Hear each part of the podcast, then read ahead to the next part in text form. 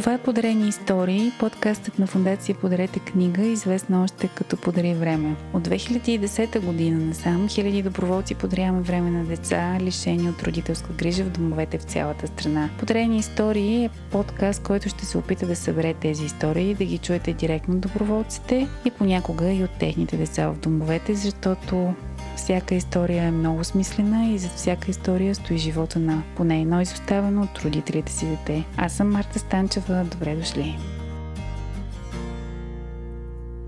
Здравейте и в финалния за сезон 1, епизод 10 на Подрени истории. В този епизод ми се иска да обобщим въпросите, които си задавахме в тези до тук 9 епизода и да поговорим малко повече за това, което поставихме в основата на този сезон. А историите на и на доброволците, и на децата, но ми се иска в точно сега да се спра малко повече върху историите на децата, които бяха разказани от тях самите. Това, което според мен ги обединяваше, бяха изводите, които самите деца си бяха направили за животите си, че всъщност са много по-щастливи при така стеклите си обстоятелства, че не са отгледани в при биологичните си семейства, в средата, в която живеят те и до днес. Често тези среди са махали, гета, села, в които те осъзнават от а, днешна гледна точка, живеейки в София, в град с много големи възможности, че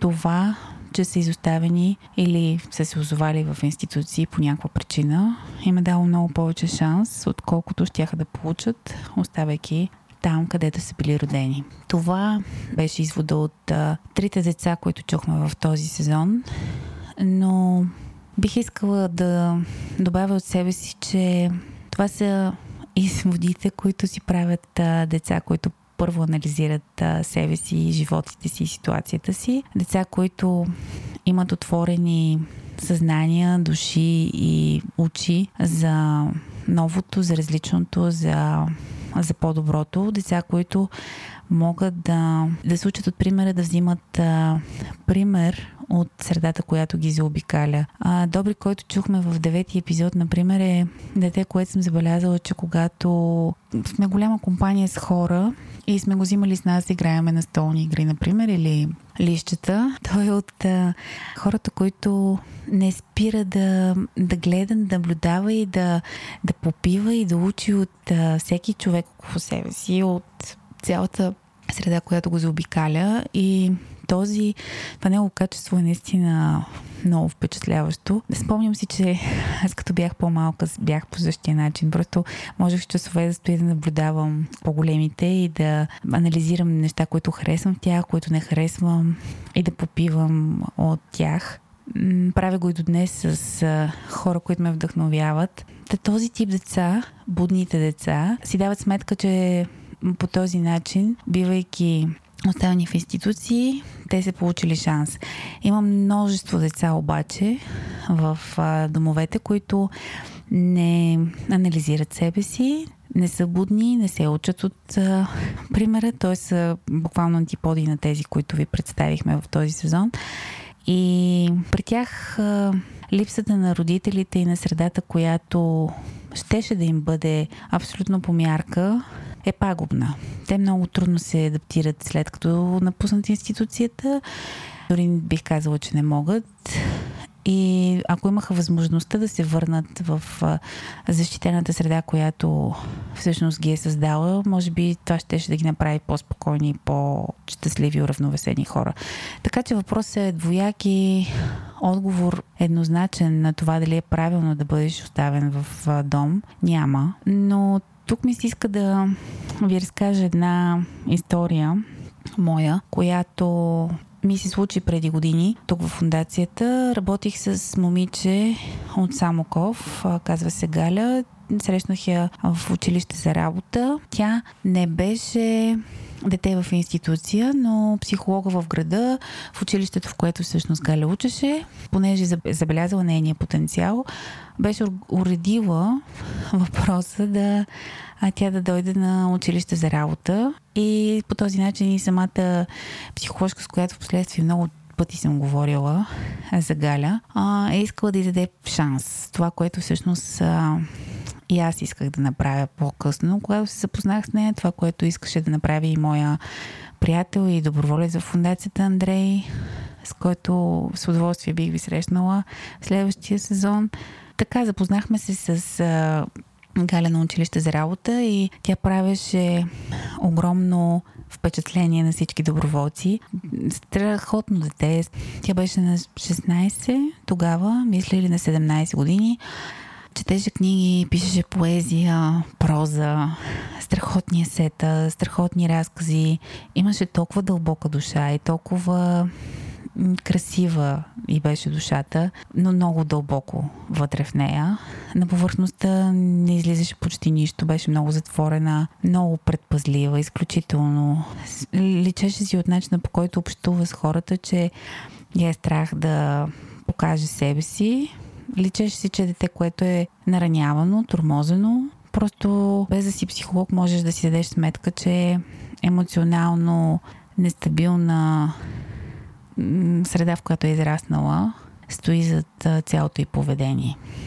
И в последствие, след като приключи училище за работа, на което много се забавлявахме и тя моменти успяваше да си отпусне и да забрави всъщност с цялата тази обвивка, която си беше сложила, някакси я забравяше и започваше да се смее от сърце, което всъщност ни даваше да разберем, че тя е всъщност един много а, добър и чисто сърдечен човек, но, не, нещо беше не както трябва. И това не както трябва много бързо се появи на а, бял свят, като разбрахме, че като, когато отидахме в а, Самоков на посещение пред децата и това, което вече аз всъщност започнах да общувам с нея в а, месенджер, тя имаше месенджер, обаче нямаше телефон. Влизаше през някакъв телефон, който не можеше, нямаше карта, имаше само интернет. Не знам точно какъв беше случай, защото интернет и беше мобилен. До последно разбрах точно как влизаше в месенджер, но не можех да общувам с нея по телефон, т.е. само чрез съобщение. Тя ми отговаряше доста рядко, но все пак имахме някаква комуникация и всъщност аз се разбирах с нея, че когато отида на посещение в Самоков, ще мина да я взема през а, там, където тя живееше. Тя живееше в, в една махала в крайната част на града и пътуваше до училището с, с, с автобус всеки ден. Там, където тя живееше до къщата и нямаше, не беше водоснабдена, т.е. нямаше водопровод прекаран до тази къща. И другото е, че имах електричество, но много често заради неплатени сметки, от тогава това знаех преди да отида за първ път в къщата, са го спирали и Галя и брати се закачвали на електрическия стълб и са си свързвали жиците, за да си включат електричество и да могат да се топлят. За първ път, когато престъпих прага на въпросната къща, а, имах очаквания, че ще вляза в някакъв не особено богат дом. Изобщо не съм си представила някакъв лукс предвид, че вече знаех откъслични неща за нея, но това, което видях, беше напълно против а, всякакви очаквания. Нямаше входна врата на къщата, т.е. прага беше отворен и къщата беше повдигната на едни стълбички т.е. беше малко над земята и имаше вътре две помещения, които приличаха на стаи. Едното не се ползваше, защото стената беше полусрутена и беше опасно някой да спи там. А в другата стая имаше две легла и на тези две легла спяха четири човека. А майката на Галя и Галя спяха на едното легло, а пък бабата и брата на Галя спяха на другото легло. В стаята имаше един телевизор, една печка на дърва и въглища и малка печка такава с два релтана. Защото си спомням, че беше студено, когато отидах да я посетя за първ път. Беше примерно края на сента. Имаше дупка в пода. Вратата беше дървена между стаята и това помещение, което е отворено. Тоест, от тази стая много трудно може да се отопли при положение, че нямаше входна врата и имаше дупка в пода. Т.е. беше студено.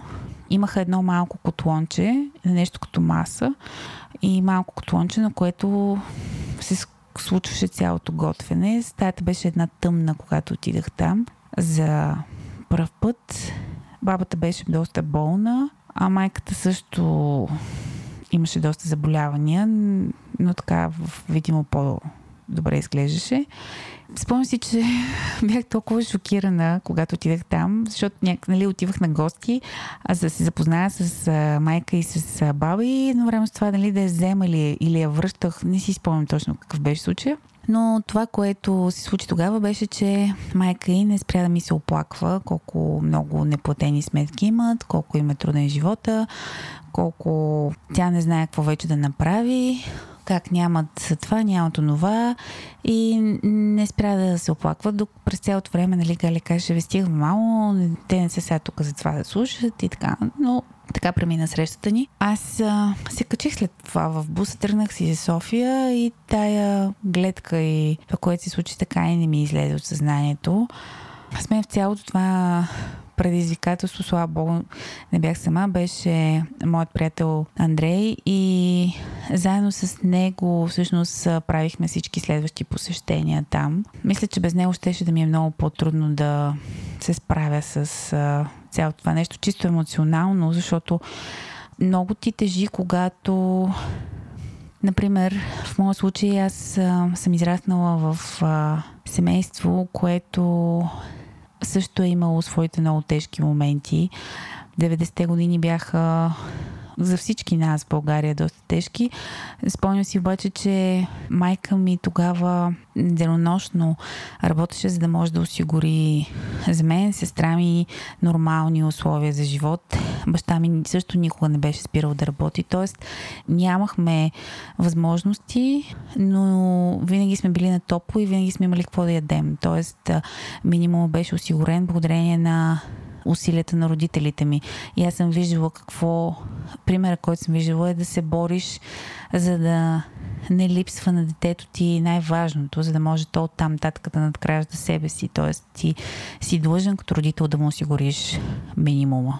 И в случая на Галя минимума не беше осигурен вследствие на те липси, на този дефицит на нормална храна, на нормална ситуация, в която да живеят, те нито бяха здрави, нито физически, нито психически.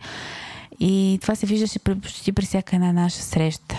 Брати, например, имаше стойка на човек с приведени рамене, с а, наведена глава. Винаги беше облечен в тъмни цветове и ходеше с една турбичка, си, си, си го спомням, един такъв смирен и потиснат. Смачкан беше думата, която два пъти съм използвала за него. Мисля, че е най-подходящата. При Галя, всъщност, нейният дух и борбеност не бяха позволили така да бъде по този начин смачкана. Обаче емоционално беше много усъкатена. Просто нейните връзнички в дома по същото време, с които пътувахме и когато се събирахме заедно и тя общуваше с тях, бяха момичета, които позволяваха на женствеността си те първа да разцъфва, да бъде забелязвана, да бъде подчертаваха красивото в себе си и откриваха това, което за всяка една жена е, е много специално в този период от живота и откриваха женствеността в себе си, наистина. Докато Галя не го правеше, тя напротив потискаше според мен несъзнателно въпросната женственост, ходеше с а, панталони, тениски, кецове. Нали, до тук всичко окей, но тя не...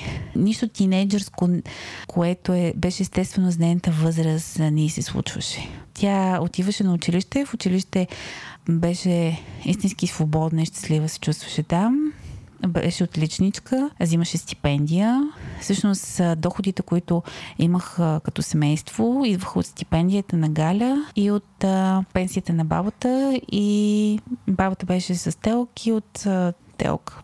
Това беше всичко. Майката не беше работила от нея самата. Знам, че е работила три дни в живота си в градския транспорт като кондуктор на времето, когато е имало. И след това е напуснала или не знам по каква причина се е спряло. И после това вече го знаем от други хора и не е потвърдена информация, но се носиха слухове, че проституирала там известно време. Това преди.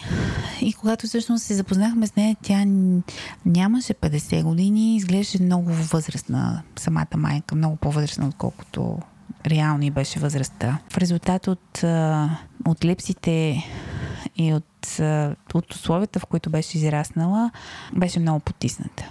Дори трудно ми е да ви опиша как е възможно едно дете с такава чиста душа и с, такива, с такава светлина в очите, едновременно с това да бъде толкова свито, толкова предпазливо и толкова много да внимава къде какво ще каже, към кой как ще се обърне, какво ще направи. Беше прекалено послушна, прекалено съобразителна. А, от нея знам какво и скандали са се разраствали между баба и майка и между майка и брат и замервали се с някакви неща, вадили си ножове и, и така нататък.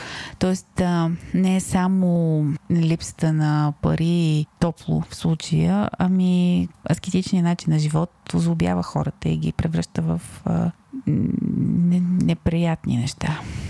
Та тя беше плод на цялото такова нещо. Баща й живееше в доста по-прилична къща от тяхната, но те бяха в а, недобри отношения с майката и съответно децата ходиха при бащата, когато пожелаят и а той понякога им даваше някакви пари, защото можеше да си го позволи, но защо децата не живееха при бащата, така и не разбрах. Всъщност майката се гордееше страшно много и разказваше винаги, когато имаше възможност.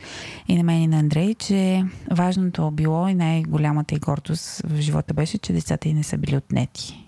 Тоест, че държавата не ги е взела от нея. Защото това е било всичко и тя, ако ги била взела държавата, не знае как ще да понесе този живот по-късно брата на Галя завърши училище и всъщност вече беше годен за работа и майката направи всичко възможно да го изпрати в чужбина чрез някакви познати. Той замина, но не се адаптира въобще. Той абсолютно неадаптивен беше човек, който беше абсолютно сигурно, че няма да се адаптира. Ние не бяхме изненадани, когато се върна. Тя го изпрати отново, той после пак се върна и мисля, че вече след това спря да го изпраща.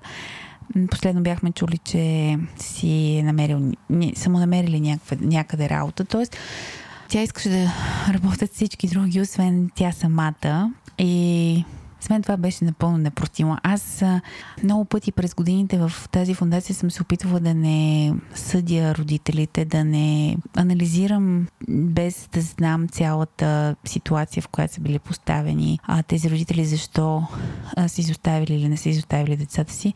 Но всъщност продължителната работа с тези деца не, не, не те оставя без да си задаваш тези въпроси и без да задаваш тези въпроси. Не мога да кажа, че в ситуацията на Галя аз не веднъж съм си мислила, боже, тази майка, ако ги беше оставила, колко по-добре ще да с тези деца. Това е нещо, което много пъти съм си мислила. Когато започнахме да работим с тях, първото нещо, което им предложихме беше да им намерим квартира, която да плащаме първоначално ние, после щяхме да търсим спонсорство и така нататък, но те отказаха под предлог, че това била бащината къща. И по-скоро не, не го отказа Галя, отказа го майка и която имаше изцяло думата по всички въпроси. Бяха от хората, които не искат да бъдат спасявани, не искат да им бъде помогнато в истинския смисъл на думата. Тя имаше нужда от пари, които ние първоначално решихме, че ще помагаме с а, пари, защото нямаше как да помогнем на Галя, ако не помогнахме на нейното семейство. И първоначално няколко пъти бяхме давали предимно Андрей пари на майката на Галя, които тя харчеше за всичко друго, но не и за това, за което всъщност се очакваше да бъдат похарчени, като да покрива сметки, да купи нормална храна на децата си и решихме, че ще го направим по другия начин. Ще им купуваме храна и носихме провизии, много пъти, не малки. Занесахме им печка, която се оказа, че не може да бъде свързана с електрическата мрежа, защото е много слаба. Трябваше някакво трансформиране на тока. Намерихме електротехник. Той дойде, свърза печката, фурна имам предвид защото нямаха фурна.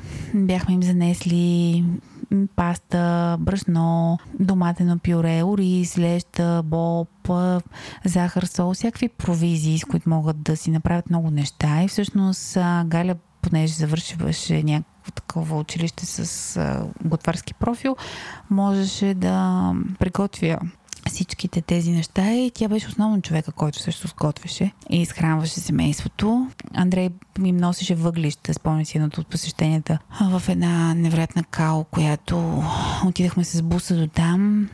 Улиците в тяхната махала не бяха асфалтирани и заседнахме пред къщата с буса и не можахме да излезем. Трябваше да го бутаме в една као, когато ги им носихме въглища. Но това беше единствения начин всъщност да им помогнем. Просто с пари нямаше как да стане. И тук е момента да кажа, че във всички тези пъти, когато сме носили някакви неща, съм очаквала благодаря. Нищо повече от благодаря, но от благодаря не, не чухме никога. А това беше другото, което ми направи много силно впечатление, че Галя никой не беше учил да благодари. Майка и може би също никой никога не я беше учил да благодари. Не, че има голямо значение, но бих искала да спомена, че семейството не беше от ромски происход и беше повече от абсурдно да, да ги виждаш в такава ситуация, те деца и да не можеш нищо да направиш. Защото след всичко, което направихме, всъщност ние нищо не направихме. Майката на Галя не искаше Галя да продължи да учи в университет, въпреки че Галя много искаше, но тя ще да загуби една работна ръка и една заплата по този начин. Но ние много настоявахме и не го оставихме така този въпрос и облъчвахме непрекъснато Галя с а, трябва да заминеш, трябва да заминеш, трябва да учиш някъде, трябва да си да махнеш от тук, това ще се отрази добре. В крайна сметка тя също имаше голямо желание да продължи да учи, тя просто обичаше да учи и с това, че имаше пълен отличен и с това, че беше много ученолюбива и с това, че си взе изпитите много с високи оценки, всъщност влезе с пълна стипендия и не се и налагаше да си да бъде плащано образованието. Учи малко. Андрей замина с нея, намериха и квартира, плащаше квартирата първоначално и уж нещата вече бяха започнали да се подреждат, обаче в един момент след а, първия семестър или след първата година, в този период вече нямахме такива чести контакти с нея. След малко ще се върна да разкажа защо. Тя прекъсна университета и се върна в Самоков и си продължи от там нататък живота по стария начин. Впоследствие лятото работи на морето. Там аз няколко пъти я засичах съвсем случайно, но не знаем какво се случва с нея в а, детайли, защото малко преди да завърши училище, както бяхме много близки и се виждахме с а, голямо нетърпение, тя ни чакаше и ние да, да я видим нея. В един момент просто тя реши да прекрати тази комуникация и сложи една бариера между нас и себе си. Дори започна да се държи леко отбранително, когато съм извъняла да я видя. Малко преди бала си спомням, че носих подарък за бала и така и не успях да го дам, защото тя просто не, пожела да ме види. Всъщност се бях, беше в центъра тогава с майка си и ние специално заради нея бяхме отишли до там и тя ни отдели точно 3 минути. Майка и беше с нея през тия 3 минути и бързаха да си тръгнат. Тоест поведението й беше коренно различно от това, което познавахме до този момент. И ако с други деца, може би щях да продължа да настоявам и да разбера какво се случва. В този случай реших да се отдръпна и да приема това, което тя е пожелала. Първо, защото и вярвам и смятам, че е много умна и знае какво прави. И ако е решила да, да продължи сама и да прави това, което иска, аз а, имам и доверие и вярвам, че, че, че наистина знае какво правиш. Се радвам някой ден да я срещна отново и да имам възможността да поговоря с нея по-дълго, но и дори да не се случи така, просто се надявам да е добре. Та тази история ви разказах защото искам на края на този сезон да си зададем и така и аз да задам въпросите. Правилно ли е да изоставиш детето си? Правилно ли е, правилно ли е да изоставиш детето си, когато нямаш възможност да го отгледаш? Правилно ли е да го родиш, когато нямаш възможност да го отгледаш? Правилно ли е да го заченеш? Най-вече, когато нямаш възможност да го отгледаш. И в другата крайност, а, Правилно ли е да не изоставиш детето си, когато нямаш възможност да го отгледаш? Правилно ли е да го родиш, когато нямаш възможност да го отгледаш и правилно ли е да го заченеш, когато нямаш възможност да го отгледаш? Четири от въпросите бяха еднакви. различни бяха само първите и отговор няма. Ние 12 години не можем да го намерим, без да искам да бъда съдник на някой от тези родители, без да познавам цялата ситуация, имам право да се ядосвам. Имам право да недоволствам, имам право да опреквам, имам право да изразявам мнението си. Не искам от тях лично аз обяснение. Ние правим каквото можем за техните деца, но ако някой от тях някога чуе някой от нас, бих искал просто да се замисли над, над тези въпроси и да, ако може да си отговори. Та това беше сезон едно на Подарени истории, подкаста на Фундация Подарете книга. Вече много по-добре познавате дейността ни, знаете с какво се борим, сблъскваме и опитваме да правим, да решаваме. А, много по-малко засегнахме забавната част отколкото сериозната, но ще има време и за нея в следващите епизоди. Това, което предстои сега около този магичен период на годината, който идва, коледа е един а, коледен хеттрик. Три епизода специални, които си кръстиме Christmas Special. Те са с а, доброволци от фундацията, които с а, смелост и дързост и безкапчица колебание станаха приемни родители на деца от а, домове, след като бяха години наред техни ментори. Това е нещо, което не е практика в нашата фундация. Ние сме ментори на децата,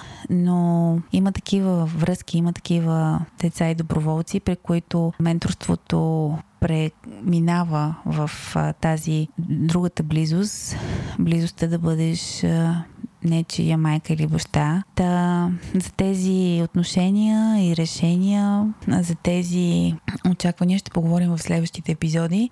Ще ви срещна с а, Злати, с Боби, с Сузи, едни великолепни хора и мои приятели, които сами ще разкажат а, как, наистина, как решаваш да станеш приемен родител.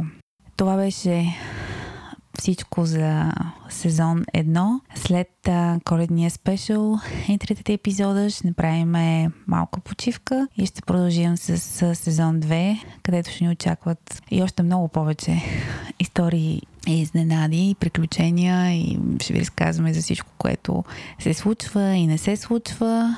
Очакваме вашата обратна връзка за това, което правим и наистина много се надявам да ви, да ви е било приятно да, да ни слушате. До следващата сряда. Чао!